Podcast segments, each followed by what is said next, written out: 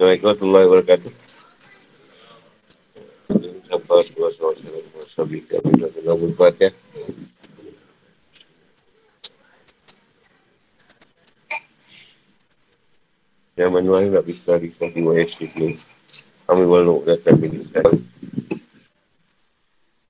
Uh, apa? Neraka hukum berdasarkan syariat Al-Quran. Surah Al-Ma'idah ayat 48 hingga 50.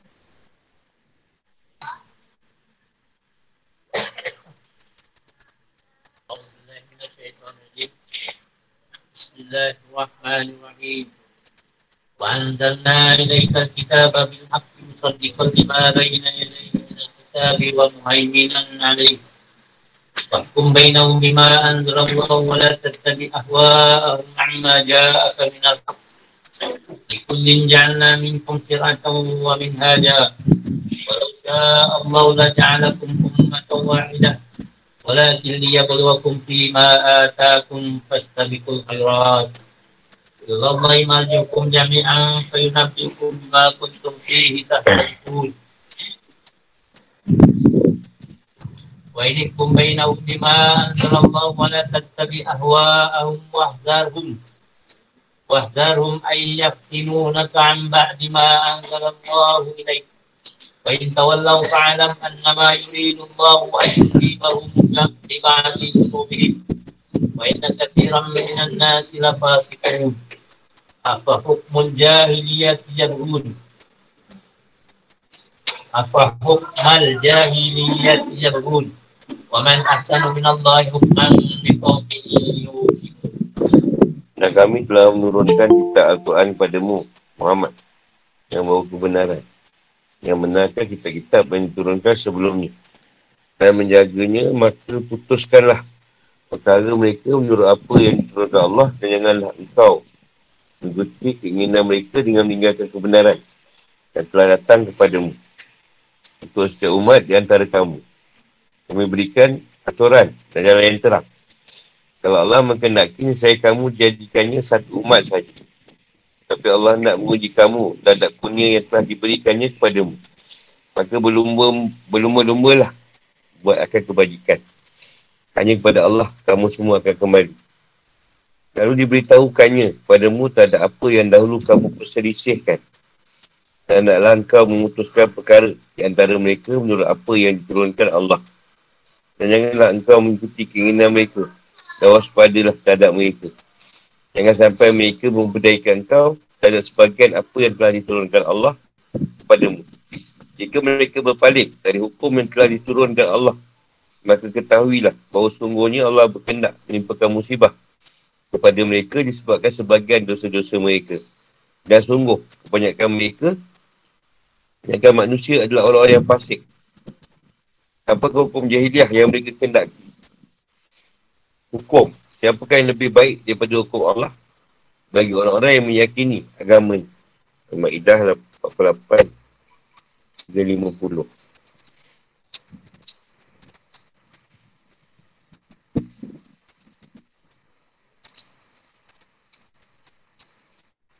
Minal kitab. Minal kitab ni makna dia boleh berkata kutub. Atau kitab. Ha, kutub tu kalau nak dengar kutub, dia kitab juga lah perkataan ni.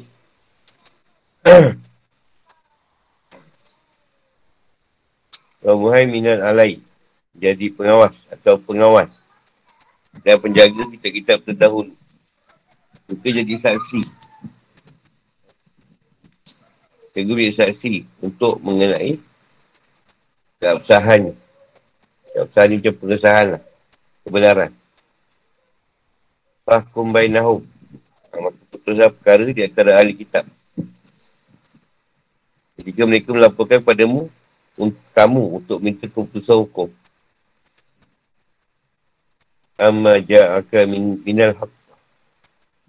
Aku melencing dari kebenaran telah datang padamu Lencong daripada apa yang disampaikan Minkum masing-masing dari kalian wahai para umat. Syariat. apa yang disyariatkan Allah SWT. Untuk berhamanya berupa agama, sistem, aturan dan hukum. Syariat ni benda yang zahir. Yang dinyatakan. Macam makan tu syariat juga. Wa min haja. Jalan yang terang. Yang terang yang ditempuh manusia dalam beragama. Tak ada jalan atau petunjuk atau cahaya. Manusia kegelapan. Ini menjadikan dalil. Oh kita tak tak beribadah dengan cara umat-umat sebelum kita. Kita tak buat apa yang Nabi Musa buat. Zaman Nabi Musa tu, mancing dengan Sabtu tak boleh. Dan kita tak air boleh nak mancing. Ibadah kena buat. Saya ja'alakum umatan wahidah. Kau jadikan kita ni umat yang satu. Yang memiliki satu syariat. satu agama tak ada perbezaan dalam kehidupan. Islam tu tak kisahlah bangsa. Tapi satu. Tempat yang macam ni, tempat dia pun macam tu juga. Walakin layak dukum fil ma'atakum. Ya Allah SWT nak menguji kalian. Tetapi yang telah ditetapkan. Kalau orang nak ikut ke atau tak ikut. Dan syariat itu berbeza-beza sesuai dengan setiap masa atau zaman. Al-Quran tu dah me... menyempurnakan syariat umat-umat terdahulu.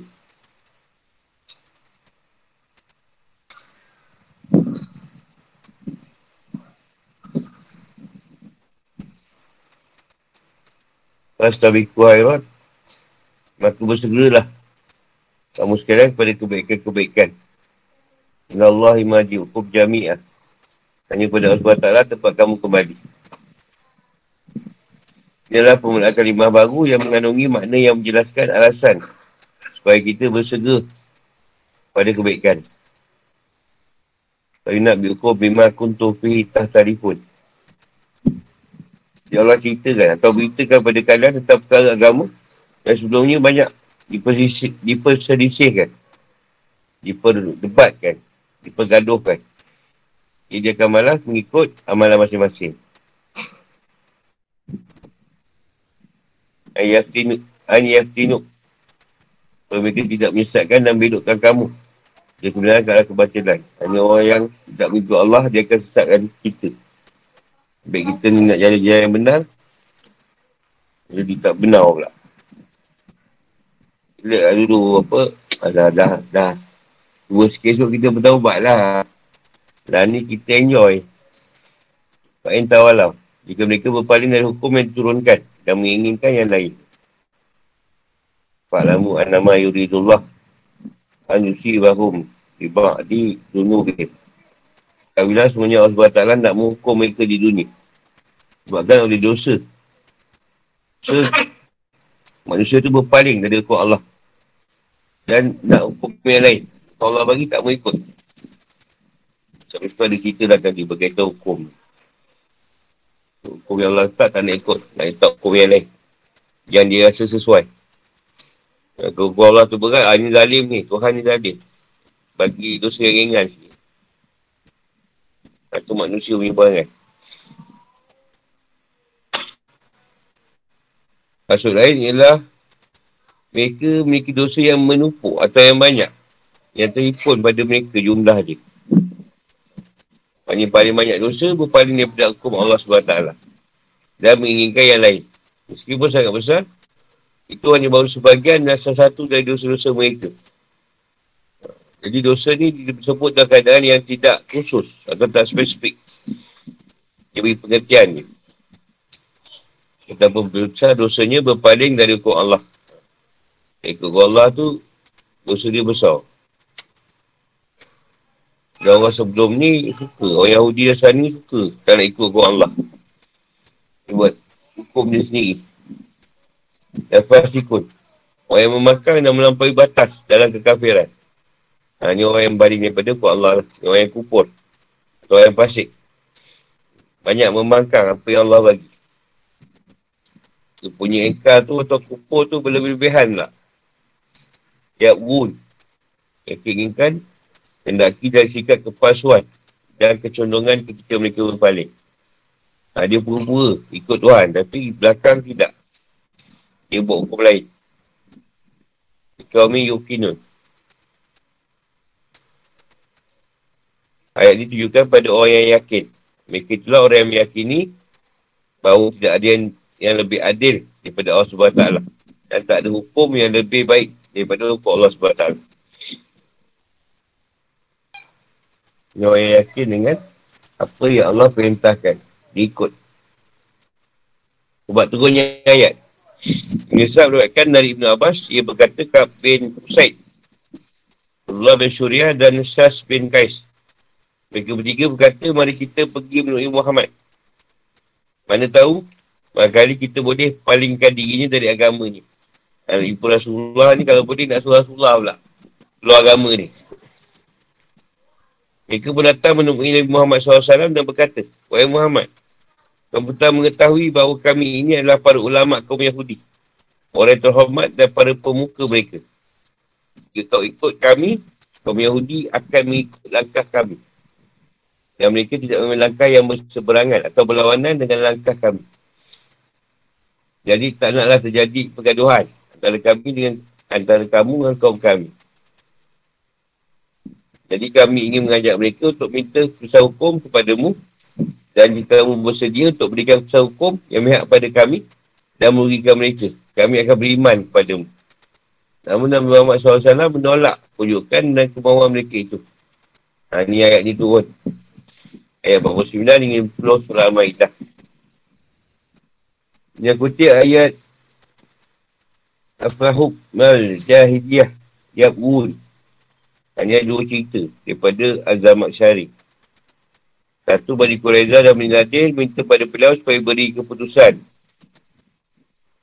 Seperti keputusan masyarakat jahiliah. Ha, supaya membeza-bezakan antara korban pembunuhan satu dan korban pembunuhan yang lain. Bahawa Rasulullah SAW berkata pada korban tidakkan pembunuhan keadaannya dah sama. Lalu Bani Nadir berkata kami tidak terima keputusan Datuk itu. Lalu turunlah ayat ini. Rasulullah dah putuskan, dia nak terima pula. Dia tak minta keputusan. Dua ayat ini merupakan cemuhan terhadap kaum Yahudi kerana mereka adalah orang-orang ahli kitab dan ahli ilmu. Tapi mereka justru mengendaki hukum dan tata jahiliah yang hanya berdasarkan hawa nafsu dan kebodohan semata-mata. Tanpa bersumber dari suatu kitab dan tanpa memiliki dasar wayu daripada Allah SWT. Dia tetap nak hukum dia yang zaman dia punya bodoh tu. Dan nak ikut apa yang Allah letak. So, hukum dia senang, dia tukar-tukar. Dia buatkan dari Hasan bahawa ayat ini bersifat umum. Menyakiti setiap orang yang mengendaki selain hukum Allah SWT. Hukum ada dua. Pertama, hukum mendasarkan ilmu. Ini adalah hukum Allah SWT. Kedua, hukum mendasarkan kebodohan. Ini adalah hukum setan. So, jahiliah ni, hukum jahiliah ni dasar hukum setan. Ha, yang tu kayak kita tu. Tak payahlah hukum lebih lebih. Dah kawan. Kawan tak payah. Ingat je. Ha, makan kedai mamak je. Tak payah hukum, hukum, hukum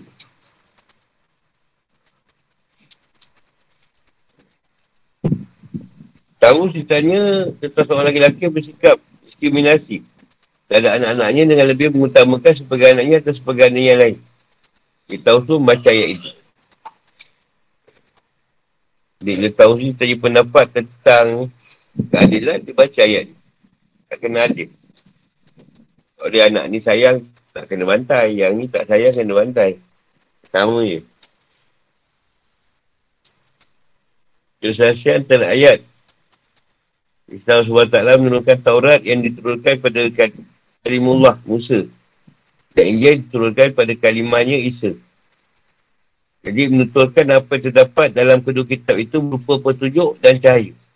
Serta merintahkan untuk mengikuti kedua kitab itu di saat kedua kitab itu memang masih diizinkan, diizinkan untuk diikuti. Jadi Allah SWT mulai perbicaraan tentang Al-Quran yang diturunkannya kepada hamba dan rasulnya yang mulia, iaitu Muhammad SAW. Menjelaskan keadaan dan kedudukan Al-Quran terhadap kitab-kitab terdahulu sebelum Al-Quran. Kitab yang sebelum Al-Quran ni yang utama tu Taurat dan Injil. Bahawa hikmah mengendaki keragaman syariat dan mahas untuk menyuruki manusia. sesuai kondisi atau keadaan dan zaman.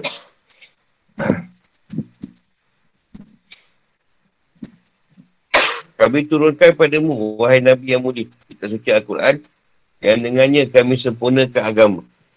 Al-Quran ini datang dengan bawa yang hak dan kebenaran yang tiada keraguan terhadapnya bahawa Al-Quran adalah benar-benar berasal dari sisi Allah SWT. Dan tidak akan didatangi oleh kebatilan, baik dari depan maupun dari belakang. Pada masa yang lalu dan masa yang akan datang. Al-Fusilat 42. Al-Quran membenarkan dan mengukuhkan kitab-kitab sebelumnya. Seperti Taurat dan Injil. Dan kitab-kitab ini mengandungi keterangan yang menyebutkan dan memuji Al-Quran. Serta keterangan bahawa Al-Quran ini akan turun dari sisi Allah SWT kepada seorang hamba dan rasulnya Muhammad SAW. Kitab itu berasal dari sisi Allah SWT. Dan Musa dan Isa adalah dua rasul dari sisinya. Dan mereka berdua sama sekali tidak membuat-buat kebohongan akan nama Allah SWT. Akan tapi kalian dan leluhur kalian telah melakukan perubahan. Pemutabalikan dan kalian melupakan banyak hal dari apa yang telah diberikan kepada kalian. Al-Quran juga datang sebagai hakim atas kitab-kitab sebelumnya. Sebagai saksi terhadap kitab-kitab ini tentang apa yang diturunkan dalamnya. Sebagai saksi yang mengukuhkan keabsahan kitab-kitab tersebut dan mengesahkan kitab-kitab tersebut yang masih asli dan original. Menjelaskan kitab perkara kitab-kitab itu serta mem- memberitahu apa yang dialami oleh kitab-kitab itu berupa keadaan yang dilupakan perubahan dan diganti.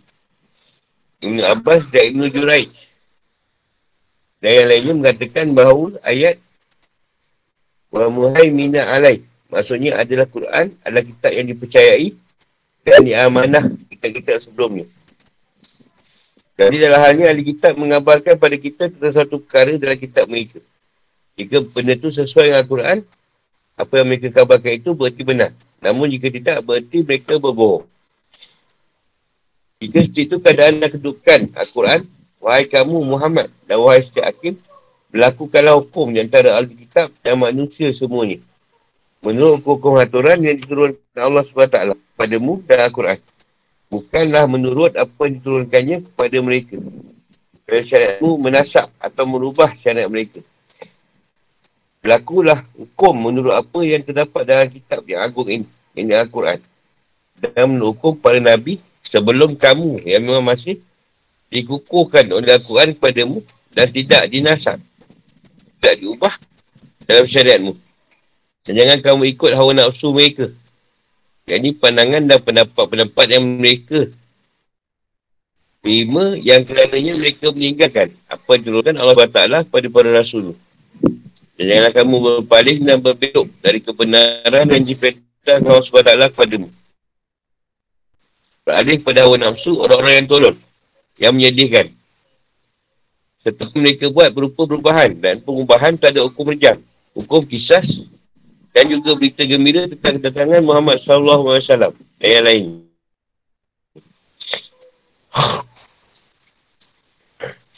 Allah SWT berfirman dengan permulaan kalimah yang baru. Untuk dekat umat yang ada, masa-masa kami berikan syariat yang kami wajibkan mereka untuk menegakkan hukum-hukum ni. Serta sebuah jalan yang terang dan jelas yang kami haruskan mereka untuk mendapatnya atau mengikutnya. Sesuai dengan keadaan keadaan masing-masing masyarakat tabiat dan perangai mereka. Potensi yang mereka miliki serta perkembangan dan perubahan zaman yang ada. Namun semua syarat itu memiliki titik temu pada aspek ajaran-ajaran pokok agama. Iaitu mengesahkan Allah SWT dan hanya menyembah padanya semata-mata. Serta pada aspek prinsip-prinsip moral dan nilai-nilai keutamaan. Mengenai ayat dikuli ja'alna minkum syir'atun, syir'atan. Jadi Al-Alusi berpendapat ini adalah kalimah baru yang tujuan untuk mendorong ahli kitab yang hidup pada masa Nabi Muhammad SAW supaya mereka tunduk patuh kepada keputusan hukum beliau yang berdasarkan pada kebenaran yang turun ke Allah SWT. Hal itu adalah dengan cara menjelaskan bahawa kebenaran itu yang mereka tuntut untuk melaksanakan dan mengamalkannya. Bukan apa yang terdapat dalam kitab mereka. Jadi banyak kita yang berkaitan kita yang lama tadi dinasakkan atau dimasukkan. Sebab banyak berlaku perubahan. Pada zaman Rasulullah SAW.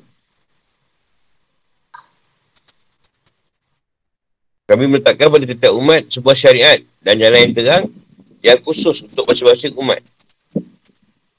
Dan masing-masing umat tidak melampaui syariat masing-masing.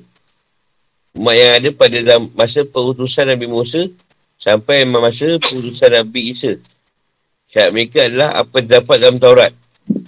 Umat yang ada pada masa mulai dari perutusan Nabi Muhammad SAW, eh, mulai dari perutusan Nabi Isa sampai perutusan Nabi Muhammad SAW, syak mereka adalah apa yang yang ada dalam Injil. Seluruh umat di bumi pada masa mulai dari pengutusan Nabi Muhammad SAW sampailah pada hari kiamat. Syak mereka sesatunya yang terima di syak Allah SWT adalah apa yang terdapat dalam Al-Quran. Zaman Musa sampai sebelum Isa guna Taurat. Zaman Nabi Isa sampai Rasulullah Injil. Nabi Muhammad sampailah pada hari kiamat. Ha, itu Al-Quran. Tak ada kitab lain dah turun baru. Tiba ada kitab baru pula keluar. Jadi berimanlah kamu sekalian pada Al-Quran dan amalkanlah apa yang terkandung dalam Nabi Muhammad SAW adalah penutup para Nabi. Dia adalah Rasul pada umat manusia keseluruhannya. Syariat beliau adalah syariat paling sempurna dan paling lengkap. Al-Quran beliau adalah Alkitab. Satu-satunya yang masih tersisa untuk umat manusia. Tanpa ada perubahan pengertian. Alkitab satu-satunya yang kekal dan pasti kebenarannya. Dengan kepastian yang bersifat yakin tanpa ada keraguan terhadapnya sedikit pun. Asyirah atau syariat cara terminologi adalah hukum-hukum praktis atau praktikal yang berbeza-beza antara rasul satunya dengan rasul yang lain. Dan hukum-hukum yang datang berikutnya menasak hukum-hukum sebelumnya. Sedangkan adin, yang ini agama ada prinsip-prinsip dasar dan pokok yang tetap dan dekat. Tidak berubah dan juga tidak berbeza antara Nabi satu dengan Nabi yang lain. Allah SWT berfirman pada semua umat yang ada dan memberitahu kuasanya yang luar biasa. Bahawa seandainya Allah SWT berkendak, boleh saja dia menjadikan manusia seluruhnya di atas satu agama dan satu syariat. Tanpa ada suatu apa pun dari syariat itu yang dinasak atau dimasukkan. Akan tetapi Allah SWT meletakkan terus secara rasul sebuah syariat yang tersendiri. Kerana satu syariat tidak sesuai dan cocok untuk setiap masa dan mangsa. Kerana perbezaan dan ketepautan pada aspek kemajuan dan kematangan akal pemikiran antara manusia. Pada suatu masa tertentu, di tempat tertentu. Dengan manusia yang pada suatu masa dan tempat yang lain. Datangnya tadi dalam keadaan yang berbeza-beza mengikut keadaan tempat dan waktu. Juga keadaan pemikiran manusia. Kemudian ketika manusia sudah mulai sepadan dan sejajar. Allah SWT pun mensyariatkan untuk mereka satu syariat saja. Allah SWT juga memberitahu bahawa tujuan dari persyariatan syariat-syariat yang beragam dan berbeza-beza adalah untuk menguji para hamba ni. Mengikut apa yang disyariatkan kepada mereka. Hal itu dilakukan supaya boleh terlihat mana hamba yang taat. Allah SWT pun berinya pahala dan mana para hamba yang membangkang dan berbuat maksiat atau memiliki keinginan kuat untuk melakukan kemaksiatan Allah SWT pun menghukum. Dan Allah SWT mem- memacu manusia supaya bergegas dan bersegeralah buat kebaikan-kebaikan. Bersegeralah kamu sekalian kepada kebaikan-kebaikan berlomba-lomba lah kamu sekalian menuju ketaatan berkompetisilah kamu sekalian dan bertaati Allah SWT dan mengikuti syariatnya yang dijadikan sebagai penasak syariat sebelumnya. Percayalah kamu sekalian dengan kepercayaan yang bersifat yakin pada kitabnya Al-Quran yang merupakan kitab terakhir yang diturunkan. Semua itu demi kebaikan dan kemaslahatan kalian sendiri. Juga demi untuk menggapai keutamaan dan reda ilahi. Kerana hanya pada Allah SWT lah tempat kembali kamu sekalian. Wahai umat manusia pada hari kiamat. Ya Allah kabarkan lagi tentang kebenaran yang sebelumnya. Yang selalu kalian perselisihkan. Sebab Allah akan balas orang yang benar kerana kebenaran mereka. Serta mengazab orang yang kafir yang mengingkari, mendustakan dan tidak mempercayai kebenaran.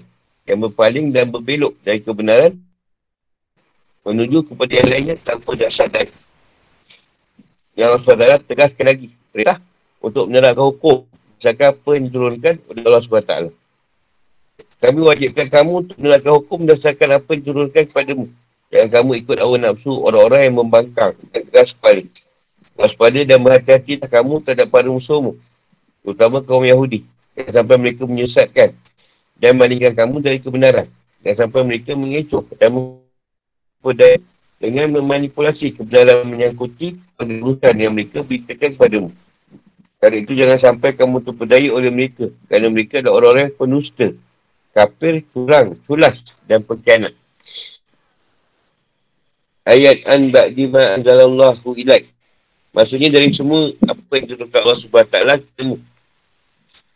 Sehingga di sini kata ba'di digunakan untuk mana aku jadi semua atau keseluruhan. Ibn Nabi mengatakan yang sahih adalah bahawa kata ba'd dalam ayat ini tak pada makna asli. Iaitu sebagian dan yang dimasukkan adalah hukum rejah.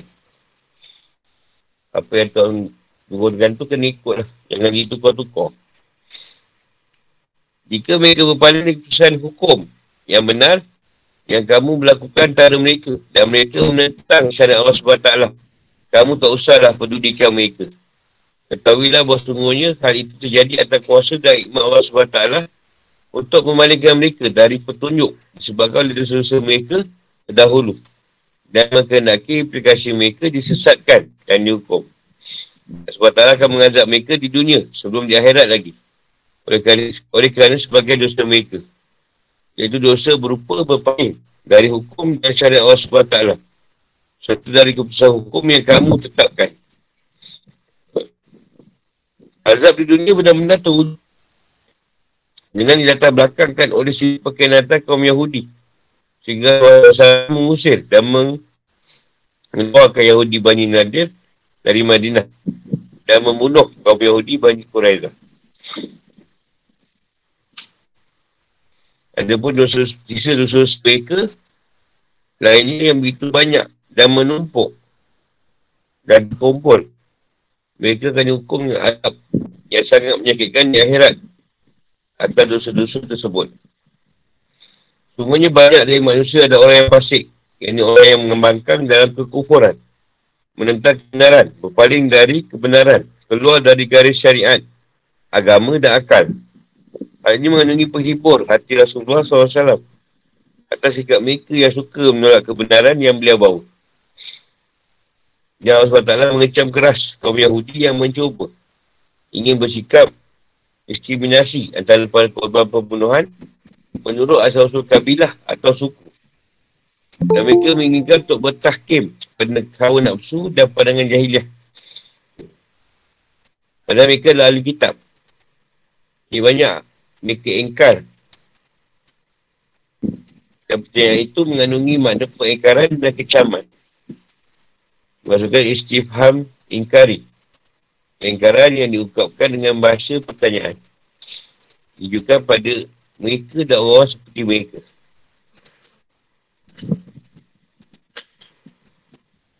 Afahu majahidiyati yakbun. Adakah mereka berpaling dan menolak pesan hukum yang kamu tetapkan berdasarkan apa yang Allah turunkan. Dan keputusan hukum yang Allah letak tadi benar, adil dan tepat. Tapi mereka nak juga hukum jahiliah yang syarat dengan kezaliman. Tak adil. Dan banyak di, digariskan dan banyak mengikut awal nafsu. Ini yang Allah kecam mereka. Nak ikut apa yang Allah letak. Dan keluar daripada garisan hukum Allah SWT yang syarat dengan kebaikan dan lebih memilih selain hukum Allah SWT berupa pandangan pendapat dan nafsu seperti aturan hukum yang syarat dengan kesesatan kebodohan dan ketololan yang diterapkan oleh masyarakat jahiliah dengan berdasarkan pandangan-pandangan mereka yang bengkok dan hawa nafsu mereka yang tidak terkendali Aman asyanu minallahi hukman di kaum yukinun. Hukum siapakah yang lebih baik boleh hukum Allah SWT. Gua yakin. Allah tanya. Ada hukum lain yang lebih baik. Boleh hukum aku. Jadi pesan dalam pertanyaan ayat, dalam pertanyaan ayat ini mengandungi ungkapan keheranan dan pengingkaran ditujukan kepada orang-orang yang meyakini akibat agama. Tunduk kepada syariat Allah SWT serta menyedari dan memahami bahawa tak ada yang lebih adil daripada Allah SWT dan tak ada hukum yang lebih baik daripada hukum Allah SWT. Aku dulu menafsirkan sebagai mana berikut. Tak ada seorang pun yang lebih baik hukumnya daripada Allah SWT. Dengan Allah SWT yang berkata hukum yang terbaik. Dan yang yakin, itulah. Orang yang yakin itulah yang ikut. Yang tak yakin, dia takkan ikut. Tiga simpulan ayat ni tadi, satu tu tuan nak beritahu tentang jambatan pertemuan sangat jelas. Antara Al-Quran dan kita kitab terdahulu. Yang ada pertemuan antara Al-Quran dan kitab terdahulu. Yang sama. Ha, tu yang kita kata, kitab-kitab ini disebut sebagai petunjuk dan cahaya. Ialah titik pertemuan atau prinsip-prinsip dasar agama dan akidah. Seperti Tauhid atau perisahan Allah SWT dan bubiahnya. Penetapan kenabian dan hari akhir. Juga aspek atau prinsip hukum-hukum syariat. Seperti beribadah pada Allah, puasa, solat dan zakat. Serta keadaan dasar moral keutamaan serta sikap amanah, jujur, pengharaman, perbuatan zina, pencurian dan pelbagai bentuk tindakan jenayah terhadap harga diri dan martabat. Semua itu terdapat dalam kitab Taurat dan Injil. Yang asli yang diturunkan kepada Nabi Musa dan kepada Nabi Isa. Hanya saja sekalipun Al-Quran memang datang sebagai kitab yang membenarkan dan menguatkan kitab-kitab sebelumnya.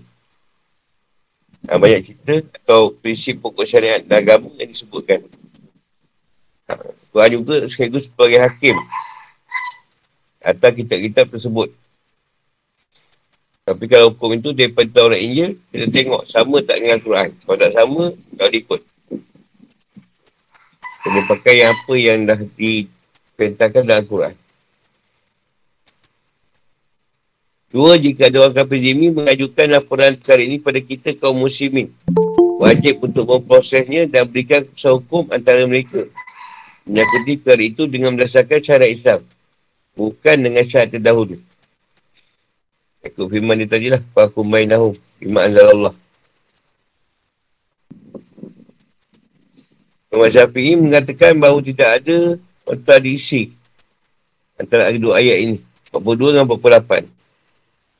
Yang pertama tu tentang kebebasan memilih antara bersedia menjadi hakim antara mereka atau tidak. Untuk orang kafir mu'ahad. Ayat kedua tu kafir zimi. Kafir zimi ni orang dalam pemerintahan kerajaan Islam. Mu'ahad tu memang dia tak ikut. Tiga dari Muhammad SAW dan setiap muslim dilarang. Dan diharapkan baginya menjalankan hukum yang tidak berdasarkan apa yang telah jelaskan oleh Allah SWT yang berdasarkan Quran. Rupa keterangan tentang kebenaran dan keterangan tentang hukum-hukumnya. Empat, nak beritahu Allah SWT berkuasa menyatukan semua bangsa, umat, manusia. Dan menjadikan mereka atas satu agama, satu akidah dan satu syariat. Sehingga mereka semua berada atas kebenaran. Dengan tampil iman ilahiyah berkendaki untuk menjadikan syariat itu berbeza-beza dan beragam. Dengan tujuan untuk menguji. Lima, supaya kita bersegera pada amal ketaatan. Berlomba melakukan kebaikan kerana itulah ciri-ciri orang yang bertakwa dan salih. Eh, fastabikul khairat. Tunjukkan bahawa menjadikan kewajipan-kewajipan lebih utama daripada mengakhirkan dan menundanya. Hal ini sudah tidak dipersi, tidak dipersisihkan lagi. Ya, kecuali solat pada awal waktu. Imam Abu Hanifah berpendapat bahawa yang lebih utama adalah mengakhirkannya. Namun ayat ini merupakan dalil yang memerintahkan pandangannya tersebut. Macam semayang tu ada yang letakkan boleh awal, ada tengah, ada akhir. Juga terkandung dalil yang menunjukkan bahawa tetap berpuasa. Ketika dalam keadaan berpergian jauh. Kalau lebih utama, tak berpuasa. Maksudnya kalau musafir tu, eloknya boleh berpuasa. tak dapat puasa sebab kakak dengan muar tu jauh juga tu sebuah sungai. Wa zarhum an yafti an yaftinu. Jadi dalil bahawa lupa adalah sesuatu yang mungkin terjadi pada diri Nabi Muhammad SAW. Lupa tu biasa pada manusia. Dan ayat ini disebutkan ayat ini boleh muncul dari keadaan lupa. Bukan daripada keadaan sengaja. Tujuh. Semuanya menolak usaha hukum Nabi Muhammad SAW dan berpaling daripadanya. Jadi sebab tertipu pelbagai bencana di dunia. Jadi Allah SWT berfirman dalam ayat 49. Kata orang Yahudi. Ya Allah azab mereka dalam bentuk diusir, dibunuh dan diwajibkan membayar jizyah. Ya Allah SWT berfirman. Ibad dia dunuh bihim. Kerana membalas dan menghukum. Oleh sebab sebagai dosa saja sudah cukup untuk menimpakan kebinasaan atas mereka. Lapan, masyarakat jahiliah ni banyak menelakkan hukum diskriminasi. Ha, kalau orang terhormat, hukumnya lain. Orang biasa, hukumnya lain. Tak sama pula. Yahudi pun sama juga perangai dia. Kalau orang miskin ni, hukumnya berat. Kalau orang kaya tu hukumnya, atau ada pangkat, hukumnya ringan sikit. Nanti Allah kecam. Orang Yahudi dan orang zaman jahiliah. Pertamanya dah hal hibah. Atau memberi pada anak. Atau hadiah. Yang saya dia beri lebih. Yang tak berapa dia beri kurang. Yang Duban dah menceritakan bahawa Rasulullah SAW berkata kepada Bashir. Apakah kamu punya anak lagi selain dia? Lalu ia jawab, ya. Lalu Rasulullah SAW berkata lagi kepadanya. Apakah kamu juga memberi anak-anakmu yang lain? Seperti yang kamu berikan kepada anakmu yang ini. Ia berkata tidak. Lalu Rasulullah SAW pun bersabda. Jika begitu, jangan kamu jadikan aku sebagai saksi hebahmu itu. Sebenarnya aku tidak mau bersaksi atas kezaliman dan tidak adilan. Dan sebuah riwayat disebutkan dan sebenarnya aku tidak bersaksi dengan atas kebenaran. Dia tak adil lah. Surah tak nak disaksi pada hibah dia. Ulama Anab Anabilah dan ulama Zahiriah mengatakan sesuatu yang zalim tidak adil dan tidak benar. Adalah sesuatu yang batil yang tidak boleh. Ada pun kata Rasulullah SAW dan hadis lain Bersaksikanlah hari ini pada salin aku. Bukanlah merupakan bentuk izin untuk bersaksi tindakan tidak adil itu. Ia merupakan teguran dan larangan. Pada hadis ini, Rasulullah sebut, tindakan orang itu sebagai tindakan aniaya dan tidak adil. Yang beliau tak nak disaksi dalam. Setelah itu, tindakan buakan asidik tidak boleh dijadikan dasar untuk dipertentangkan dengan sabda Rasulullah SAW. Sebab manusia memiliki kebebasan mentasarupkan harta benda miliknya secara mutak. Hal ini tak boleh jadikan bukti untuk dipertentangkan dengan hadis. Jadi dah hadis yang diruatkan oleh Buhari, Muslim, Al-Muwattah, Abu Dawud, Tamiri dan An-Nasai dari Anuman bin Bashir. Rasulullah SAW bersabda, Takwalah kamu sekalian kepada Allah SWT dan melakukanlah adil antara anak-anakmu. Buhari, Muslim, Abu Dawud, Tamiri dan Nasai. Dan itu kalau Imam Malik, ulama mazhab Al-Rayu, Imam Syafi'i, Al-Sawri dan Al-Laid memperbolehkan tindakan melebihkan sebagai anak atas sebagai yang lain. Berdasarkan pada praktikal atau apa yang dilakukan bukan asidik yang beri satu kemudian kepada Aisyah. Sementara anaknya yang lain tidak dia beri. Kerana saya memberikan sebuah hadis dari Anuman bin Bashir. Maksudnya ayah Anuman yang bernama Bashir bin Sa'ad datang berserta dengan anaknya yang bernama Anuman. Lalu dia berkata pada Rasulullah SAW, Wahai Rasulullah, semuanya aku beri anakku ini seorang budak milikku. Lalu Rasulullah SAW bertanya, apakah kamu juga beri anak-anakmu yang lainnya? Dia berkata tidak. Rasulullah SAW pun berkata, jika begitu, maka batalkanlah dan tarik kembali pemberianmu itu. Riwayat An-Nasai. Dan sebuah riwayat disebutkan, jika begitu, persaksikanlah pemberianmu itu kepada selain aku.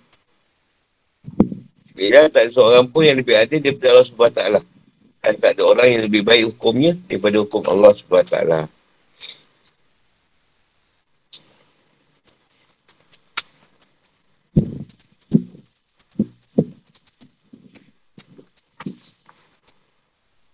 Azrat tanya.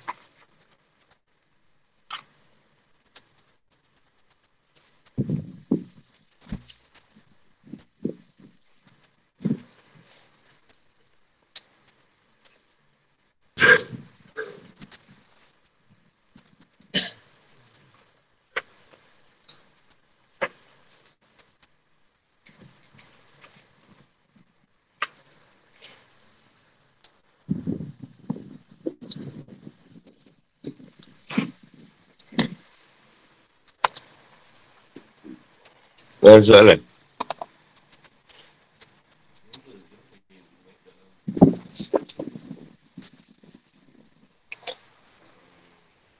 Dapur ni sebab cerita dia tu sebab Nabi Daud tinggal Nabi Sulaiman pun ikut. Kita tahu lah juga. Dapur tu macam ada peregang-peregang yang kurang lah.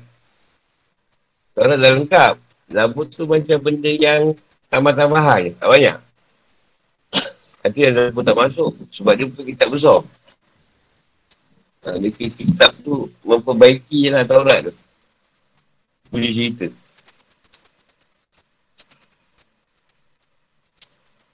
Yang kuat Injil. Injil dia tambah baik lagi. Dapur tak. Dapur dia topak-topak lah. Lepas tu dapur tak ada cerita sangat.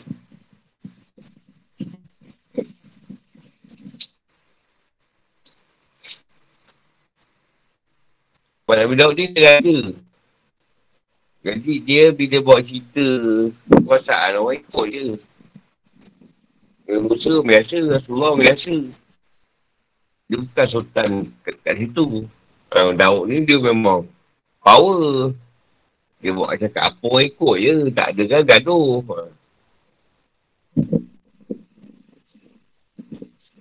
Ah, isu lagi lah.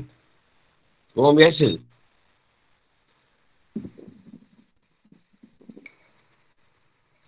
Macam kita lah ada macam kita besar sikit kot. Dia kau cakap Al-Quran tu macam dengar sikit.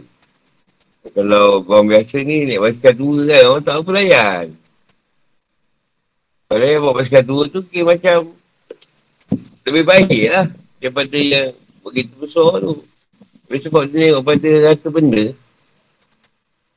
ha, dia berlaku dalam masyarakat kita lah.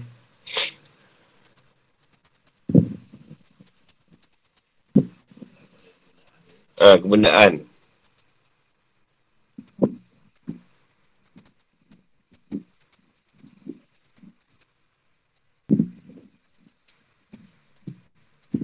Macam di Arab lah. Dia sana sistem raja dia lah.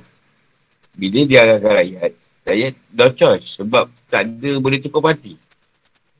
Jadi di sini, media sosial tak banyak masuk. Ha, jadi dah ber, berhenti lah. Puak-puak pasal vaksin, nanti vaksin. Yang ni kat sana tak ada masalah. Vaksin okey je. Tak ada orang anti vaksin apa kan. Ramai Yahudi tak masuk sangat. Habis dulu yang kita tu vaksin cacar. Uh, DB apa semua tu. Tak ada pula. Ah okey, tak ada pula pertikaian. Tu lagi umrah tu lagi dahsyat tu kesan dia. Apa melonggol? Melonggol lah. Bayar 130 apa. Oh lagi dahsyat tu kesan dia. Daripada vaksin yang ni. Tak ada pula orang pun lagi umrah. Tak dapat pergi. Wajib dulu. Injek tu.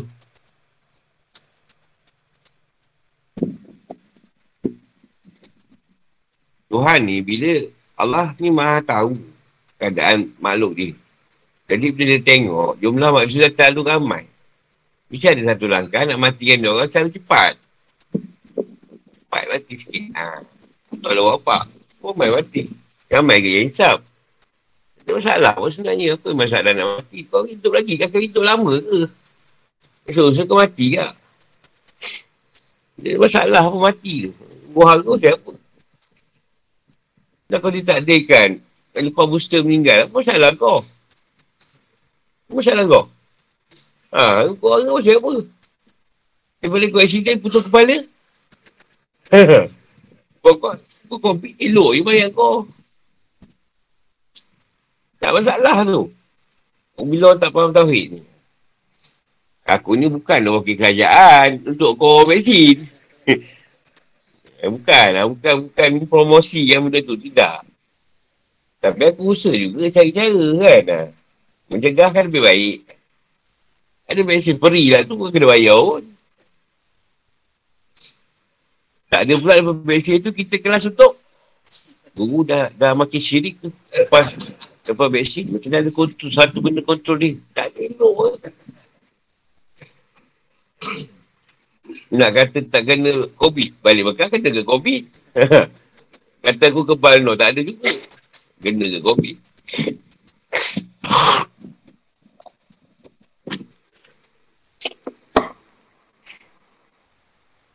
Ada Rasulullah nak sakit. Rasulullah sakit juga. Macam-macam sakit ada.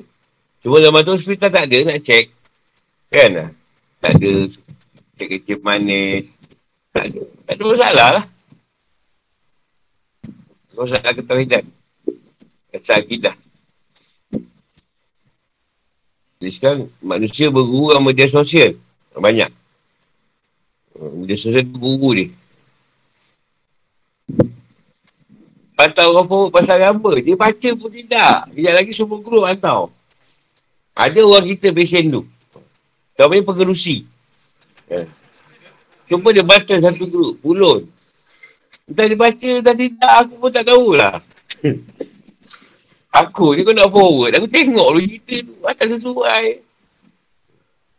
Tak kau cerita. Kalau sangat lagu-lagu tak kisah. Tapi kalau bintang kamu ni tak payah ada forward. Eh.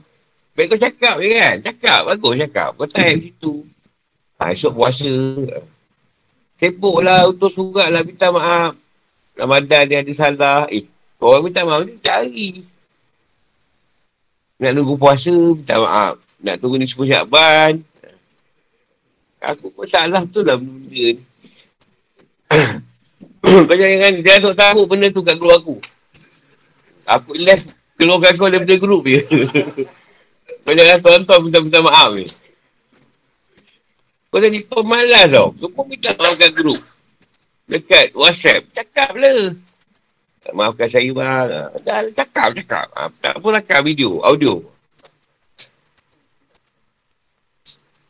Semua nak senang. Kau berak tak WhatsApp pula dengan jamban tu. Jamban aku nak berak. Ha, bersedia eh. Kalau ada type tu, plus siap-siap. Ha, jamban tu dia buat sendiri pula. Jamban kau tak nak pula PM.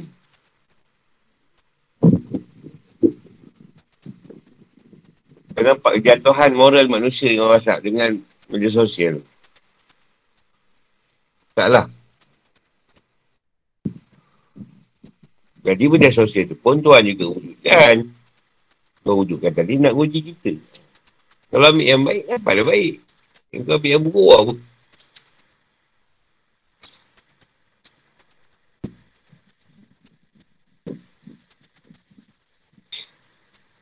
Ada kau baca kan? Orang type sedap kan baca.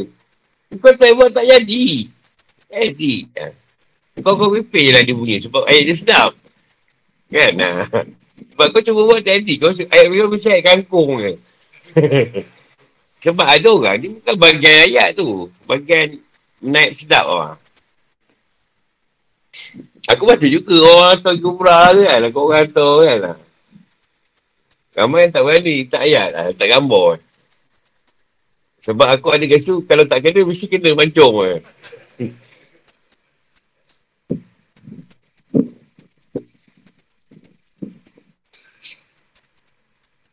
Jadi kau rasa diri tu, ayat tak apa sedap tu, tak payah letak ha. Sebab dia ada orang bagian sasra ni. Ada orang dia bagian sasra. Ada orang dia, bagi, dia bagian mat-mat ni, dia tak apa sangat. Sasra ni.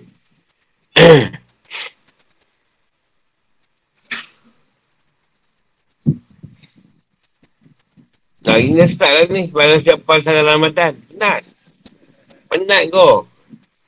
Selamat puasa Ustaz. Aku tak hari puasa.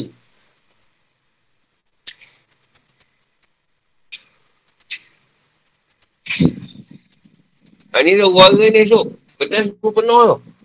Pergi pagi malam tu. Tak payah lagi kedai esok. Makan. Dia macam tak makan setahun tu. Kau, kau goreng nasi lah kat rumah. Asal sendiri. Dia adat tu. Tu adat. Masalah adat tu dia ikut ramai-ramai. Kita pun puasa tu. Bulan-bulan beramal. Buatlah amalan yang baik. Bukan sibuk. Sibuk dia cerita raya. Puasa Ramadan ni apa. Raya-raya lah. Tahu lah dua, dua tahun kau tak raya. Yang ni kau raya tu tak pasal. Ha, berapa pasal tu. Dua tahun baju tak tayang kat masjid. Eh. ha. Jumlah setting tu ni. Ha, setting tu ada.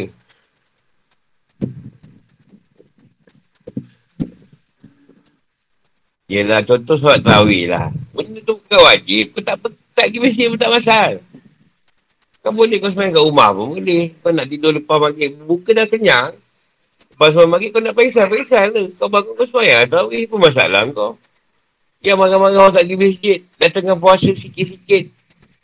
Kadang-kadang yang jangan berantak. Kau masalah pun. Soal fardu tak ada pula cakap. Soal fardu lagi tak ada orang. Dua orang, tiga orang.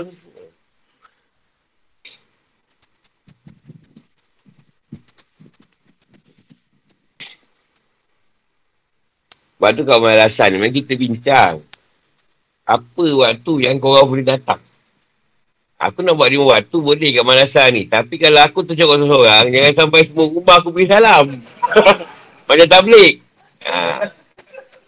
Jadi kita bincang-bincang, dia orang kata isyak lagu. Isyak insyaAllah, semua boleh datang. Ha, Okey. Jadi aku tak mengaruk. Ha. Ni kan aku datang zuhur, aku seorang. Asal aku seorang. Ha, maghrib memang ada lah Ustaz Zaini Imam. Tak ada masalah. Malam tak ada masalah. Ha, subuh lagi, lagi lah. Saya tak ganggu aku, tak ada lah. Jadi kita bincang, ambil lah satu waktu yang dia orang boleh datang. Ambil isyak. Yang lain tu pandai korang, semain kat rumah ke apa. Sampai mana sah, tak ada masalah. Pada ramai tu lain. Dah 40 orang sini, ha, boleh buat lima waktu tu. Kan tak ramai, masing-masing pula bekerja. Ada tanya? Tanya lagi.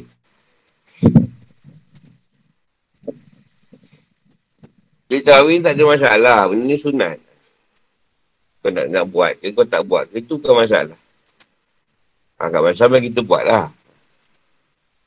Sampai di Malaysia ni, aku masa kecil aku ingat. Kalau tak kita kahwin ni macam salam so tu. Ya, aku tu. Tak kerja kahwin pun dia sesat. Sesat kau ni. Eh, tak kita kahwin pun sesat. Orang dulu dia pegang macam tu tau. Dia kahwin ni, kalau kampung tu dia buat satu aktiviti yang kalah solat Jumaat. Kalah, solat Jumaat tu pun kalah. Ha. Jadi adat tu dah dicatat paling tinggi lah. Jadi muzik.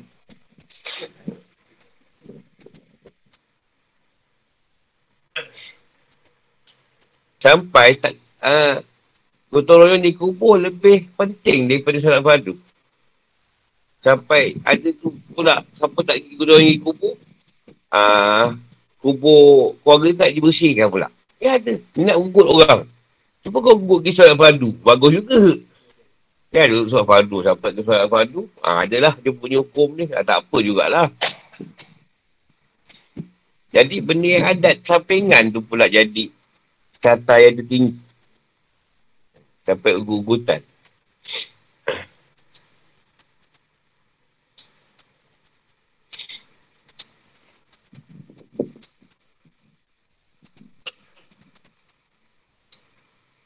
Kita ambil lah, saya ingat dalam 10 tahun lepas eh. Saya budak lah. Saya ingat sampai umur saya belasan tahun. Masa tu, Semai Jumat ni masih ada roh dia lah kita panggil. Jadi kita menunggu soal Jumaat. Oh, so, sepanjang Jumaat ni 10 sebelah dah pergi. Yang bersampingnya lah apa. Memang satu benda yang seronok. Nama keagamaan terhakis. Bila? Dari segi khutbah lah kita ambil. Ada khutbah imam kau-kau. Kita. Tak menangis, biru semua. Lah ni tak ada macam tag. Jadi roh. Dia dua rakat zuhur tu ganti dengan khutbah sebenarnya. Khutbah ni syarat utama dia. Syarat utama dia, syarat sah dia mesti pertama memuji-muji Allah. Memuji Allah syarat sah dia. Sawak atas Nabi. Ha, itu dah tentulah. Yang lain tu mesti menceritakan tentang keadaan tempat tu. Kata sini kena cerita pasal hal sini.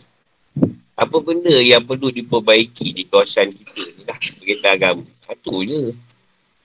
Jadi orang nak datang kan. Nak umur je kahwin pun tak apa. Ha, minggu ni kerja kahwin. Aku wakil je pun semua. Kau rasa kau faham aja tak pasal. Cuma jemputan ni tak ramai. Dua orang je. Ha, agak-agak yang tak buat tu jangan datang lah. Sebab tu rumah tak ada duit. Nak cakap betul terang. Masalah pun sebab.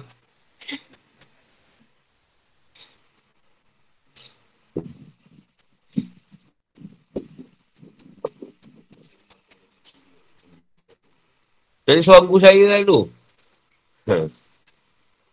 Uh, Ustaz juga lah. Saya ni, eh, Tok. Tak pergi ni ke? Eh, dah pergi dia kena pergi. Aku tak tanya lagi tak pergi. Dalam dia cerita, aku kan dah lama kan, dah beberapa tahun. Dia cerita, bukan tak pergi. Kata dia, kau tengok lah. Tapi aku sebenarnya luhur. dia kata, kau pergi, kau kubah apa yang macam-macam. Tidur. Tidur. Ha. Kau sini tahu lah. Hari kecil, kau dua rakat tu. Betul tu. hmm. Jadi, kita kau cakap macam tu, dia sesat. Tapi saya tu lah syarat dia. Kalau kau tak ada syarat tu, tuhul tu lebih kuat. Tu lagi lawak lah minit ikut bah. Dia tak tahu syarat kubah pertama tu yang ganti dua rakaan. Bukan kubah kedua. Kubah kedua kau dah datang tu, dah kena buat zuhur. Jadi kau kena supaya dua rakaat Jumaat, sebab kau kena supaya zuhur. Ha, itu ramai tak tahu tu. Ha, lepas ni tahu lah. Kau datang lepas masa kubah kedua, kau kena buat zuhur tau. Ha, kau ikutlah imam, sebab dua rakaat tu. Lepas tu kena buat zuhur. Syarat dah tu, tak cukup. Tak cerita benda tu. tak. Tak cerita tu. Dua rakaat tu ganti kubah pertama. Kan kubah kedua. Ini datang kubah kedua bawa keluar rumah makan dulu. Macam ukur bawa pupuk. Kubah pertama kat dalam pun kat luar ukur bawa ukur hutan. Imam dah tak tu, imam masuk. Eh dah apa? Alah, kamat.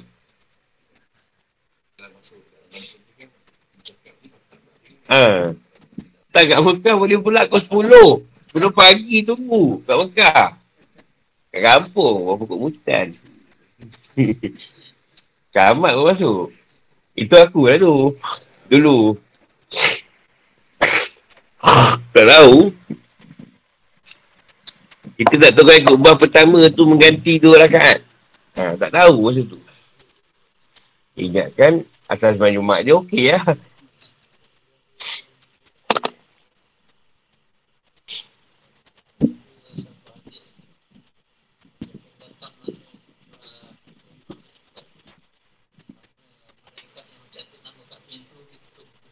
Tu lah. Daripada hari su lah. Ha. Dia sampai imam naik mimbar dia, dah kira khutbah tu. Ha. Dulu masalahnya lah. Saya lah, orang lain saya tak tahu. Jadi kisah Jumat dulu lebih takutkan kapi. Pasal kau tiga kali tak pergi, jadi dua kali tak pergi, ya last pergi kali ketiga. Sebab takut ada tu nama kapi kat belakang. Hati tu sangat tahu lah. Jadi dengan sebab hadis tu lah, kali ketiga baru pergi.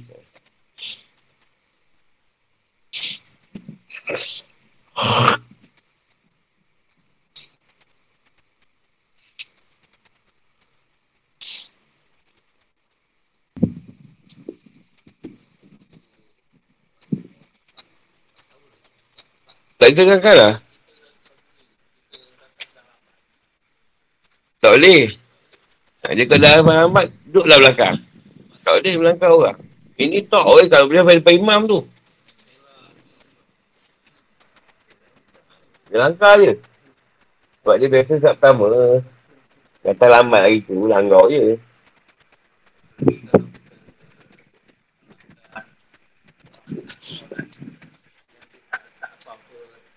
Mana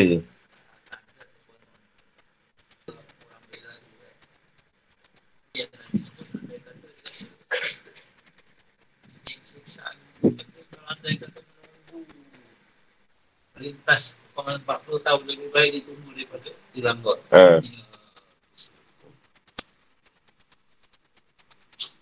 Yang kan kita tahulah, kita tahu kadang kita langgar tu pasal apa. Ha, tu boleh. Kalau Ha. Ha. Lepas tu dia blok. Dia blok habis. Dan tak nak kita terpaksa lah. tak ada buat apa. Ha, kita tahu. Hukum kat situ boleh. Ha, tapi kalau kita, kita tak tahu, jangan langgar. lah. Dia on oh, tail blok situ. Ni masalahnya tak blok apa pun saja suka lalu depan orang sembahyang. Saja pula dorong-dorong bontok pula. Hello, hello.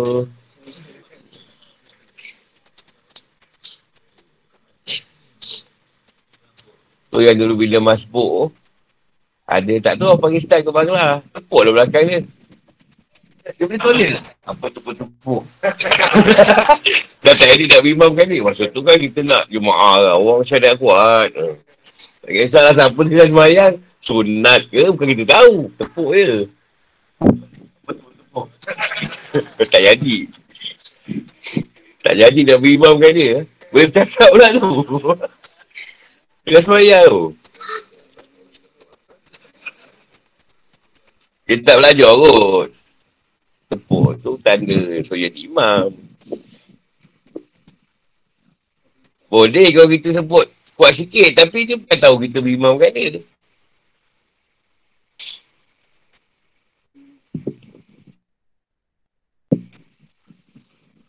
Kita sampai situ. Assalamualaikum. Kita jumpa malam esok.